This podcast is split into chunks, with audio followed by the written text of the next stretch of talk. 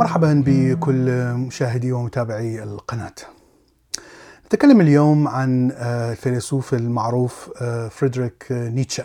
طبعا نيتشه معروف ومشهور جدا في العالم العربي والعالم الغربي على السواء. وأفكاره أتت في منتصف إلى نهاية القرن التاسع عشر تعتبر من أكثر الأفكار التي أثرت على الحضارة الغربية يعني بشكل مباشر ظهور الأفكار القومية مثل النازية والفاشية في إيطاليا ومرورا بالحرب العالمية الثانية ومن ثم النهضة التكنولوجية الهائلة التي حصلت في القرن العشرين وكل هذه النهضة والتغير في الفكر الحضاري الأوروبي كان نيتشه له يد في في هذا التغيير. في البداية هناك عدة محاور لفلسفة نيتشه. طبعا أكثر هذه المحاور تماثل الفلسفة الوجودية والتي تطورت بعد ذلك بفلاسفة آخرين مثل سارتر. لكن نيتشه تأثر بشكل كبير بأفكار الفلاسفة السابقين وحتى المعاصرين له. فنلاحظ أنه شديد التأثير بشوبنهاور وهو فيلسوف تختلف فلسفته كثير عن الوجودية. نيتشه أخذ فكرة الموسيقى ومفهوم تطور الموسيقى وتأثيره على الإنسان من شوبنهاور. فهو يقول أن الموسيقى هي انعكاس مباشر للإرادة الغريزية، وهذه الإرادة الغريزية هي إرادة الإنسان التي لا يستطيع التحكم فيها وتكون إرادة غير مقيدة مثلا بالحضارة أو الأخلاق أو الأفكار فهي إرادة تنبع من الرغبة الحيوانية في الإنسان للبقاء، لهذا تكون إرادة قوية جدا، وكل باقي الفنون هي فقط انعكاس ثانوي لهذه الإرادة مثل الشعر أو الأدب. وهنا يأتي تعبير نيتشه عن التراجيدي أو المأساة الإنسانية وأفضل تعبير عن المأساة الإنسانية هي الموسيقى عندما تتحد مع الشعر والقصة بمعنى المسرح الموسيقي مثلا هذا هو التعبير المطلق عن المأساة الإنسانية. ونيتشه كان معجب كثيرا بمسرح الإغريق فدرس مسرح الإغريق دراسة كثيفة وخرج منها بفكرة أساسية من محاور فلسفته فيقول هناك فكرتين في التراجيديا الإغريقية.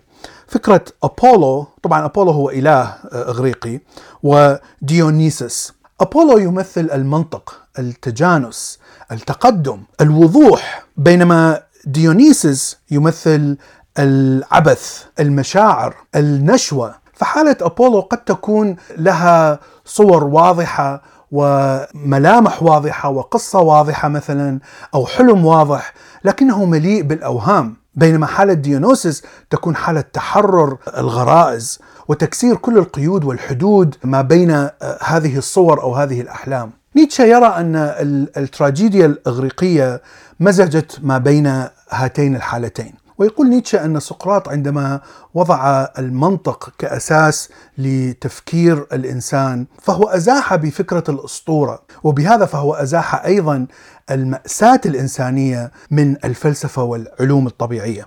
ولهذا يقول أن أرسطو حول التفكير الإنساني إلى يومنا هذا بحالة تفكير الأبولو، وهذا الشيء بالنسبة لنيتشه هو غير صحي للتفكير الإنساني. المحور الثاني في فلسفة نيتشه هو دراسته للأخلاق. يقول أن الأخلاق نوعين أخلاق السيد وأخلاق العبد. لكن طبعا مبدأ السيد أو والعبد يختلف عن المبدأ الذي تكلم به هيجل.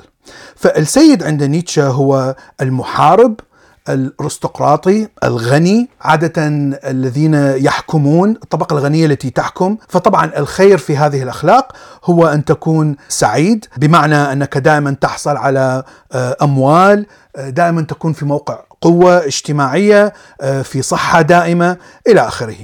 الشيء السيء هو أن تكون مثل طبقة العبيد بمعنى أنك تكون فقير تكون ضعيف تكون مريض بحيث الناس يشفقون عليك بدلا مما يكرهوك. وأخلاق العبيد تطورت نتيجة لوضعهم كطبقة يعني ضعيفة ومستغلة من الطبقة من طبقة السادة.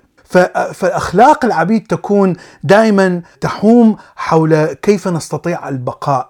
كيف نستطيع أن نتحمل شقاء الحياة؟ لأن الحياة في شقاء مستمر، لا يوجد شيء اسمه مثلا السعادة أو أو الغنى أو الصحة، لأن هذه الأشياء مؤقتة دائما في حياة الطبقة الفقيرة. ومن هنا فهو ربط ثقافة العبد بثقافة الأديان الإبراهيمية لأنه يقول أن يعني ثقافة المسيحية أتت من ثقافة اليهود التي أتت من الوقت الذي كانوا فيه مستعبدين في بابل، ونحن نعرف أن الأسفار الأولى للتوراة كتبت عندما كانوا اليهود أسرى في بابل، ومن هذا فإن الأخلاق الجيدة تمثل الضعف، تمثل المسكنة، تمثل الذل إلى الإله الكبير، هذه أشياء خيرة جيدة والأشياء السيئة هي التحدي القوة تحدي الإله تحدي سلطة الأغلبية.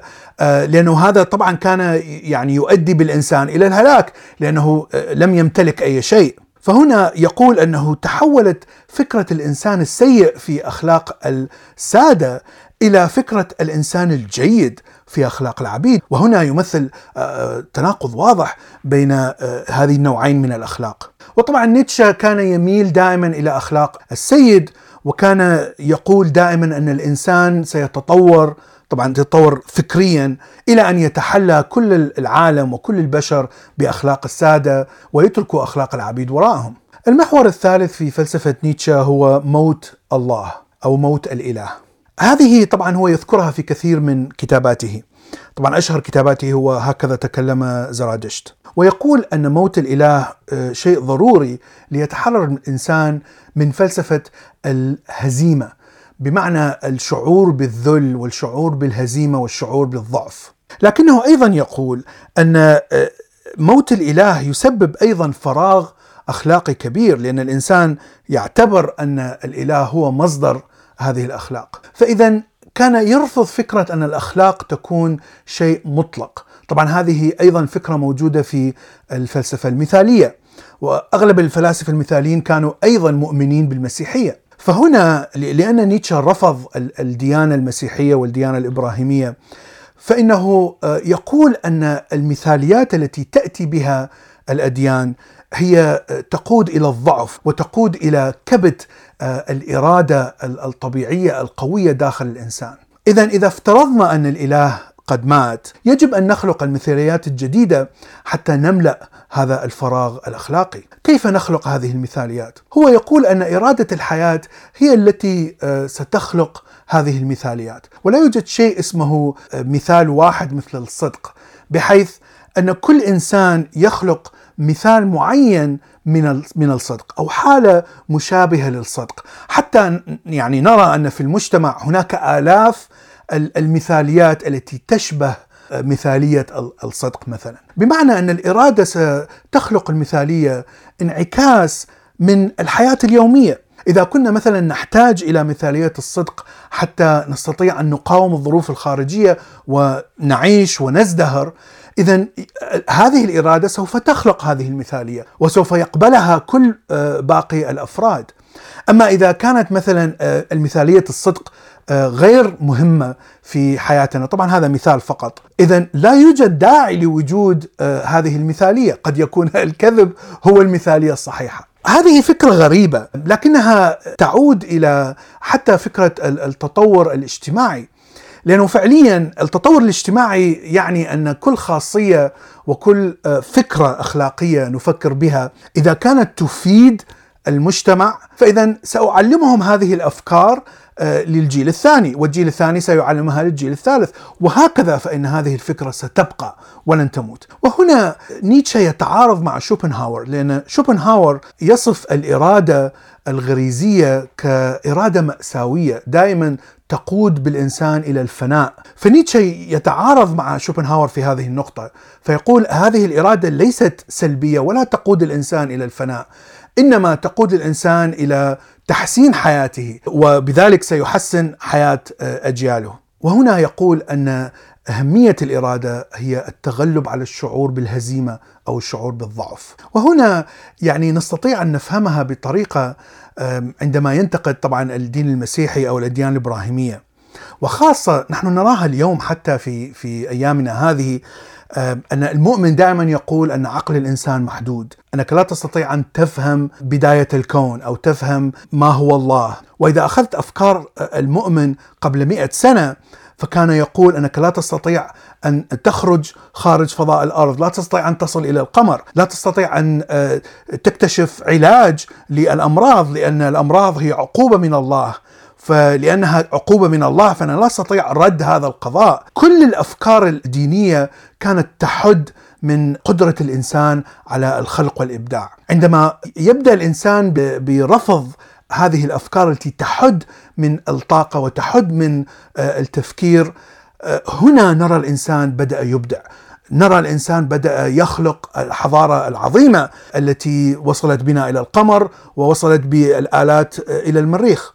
وهذا شيء مستحيل إذا فكرنا بطريقة الذل والمهانة والشفقة والتعبد وفكرة أنه نحن عبيد ونحن ناقصين والإله هو الكامل آه، وأننا لا نستطيع أن أن نتعدى حدودنا، لا نستطيع أن نتعدى حدود حواسنا مثلا، وبهذا نرى أنه فعليا ما قاله نيتشه قد تحقق أن الإنسان عندما يرفض آه، هذه الأفكار السلبية الدينية خاصة في الأديان الإبراهيمية آه، فإن الإنسان فعليا يبدأ آه، ويخلق مستقبله بنفسه ويبدأ بالإبداع. وهنا نصل إلى المحور الأخير في فلسفة نيتشه وهو الإنسان العظيم أو سوبرمان. فنرى أن كل هذه الأفكار السابقة تصل بنا إلى صنع هذا الإنسان المتقدم، الإنسان الذي يستطيع أن يخلق ويبدع، الإنسان الذي تدفعه إرادة تحب الحياة، إرادة تصنع المستقبل الجيد ولا تنتظر ان أن يأتي هذا المستقبل الجيد مثلا من الآلهة أو من أفكار ميتافيزيقيه. وهنا تلتقي أفكار نيتشه بالفلسفة الوجودية، فهو يعتبر أن الإنسان المتقدم أو سوبرمان هو حر الإرادة. ويستطيع أن يختار ويصنع الأخلاق ويصنع المبادئ التي سوف تجعله سعيدا في الحياة، تجعله يعيش بشكل أفضل. عندما مات نيتشه هذه الأفكار لم تنشر بشكل كبير، وأخت نيتشه كانت متعصبة للقومية الألمانية.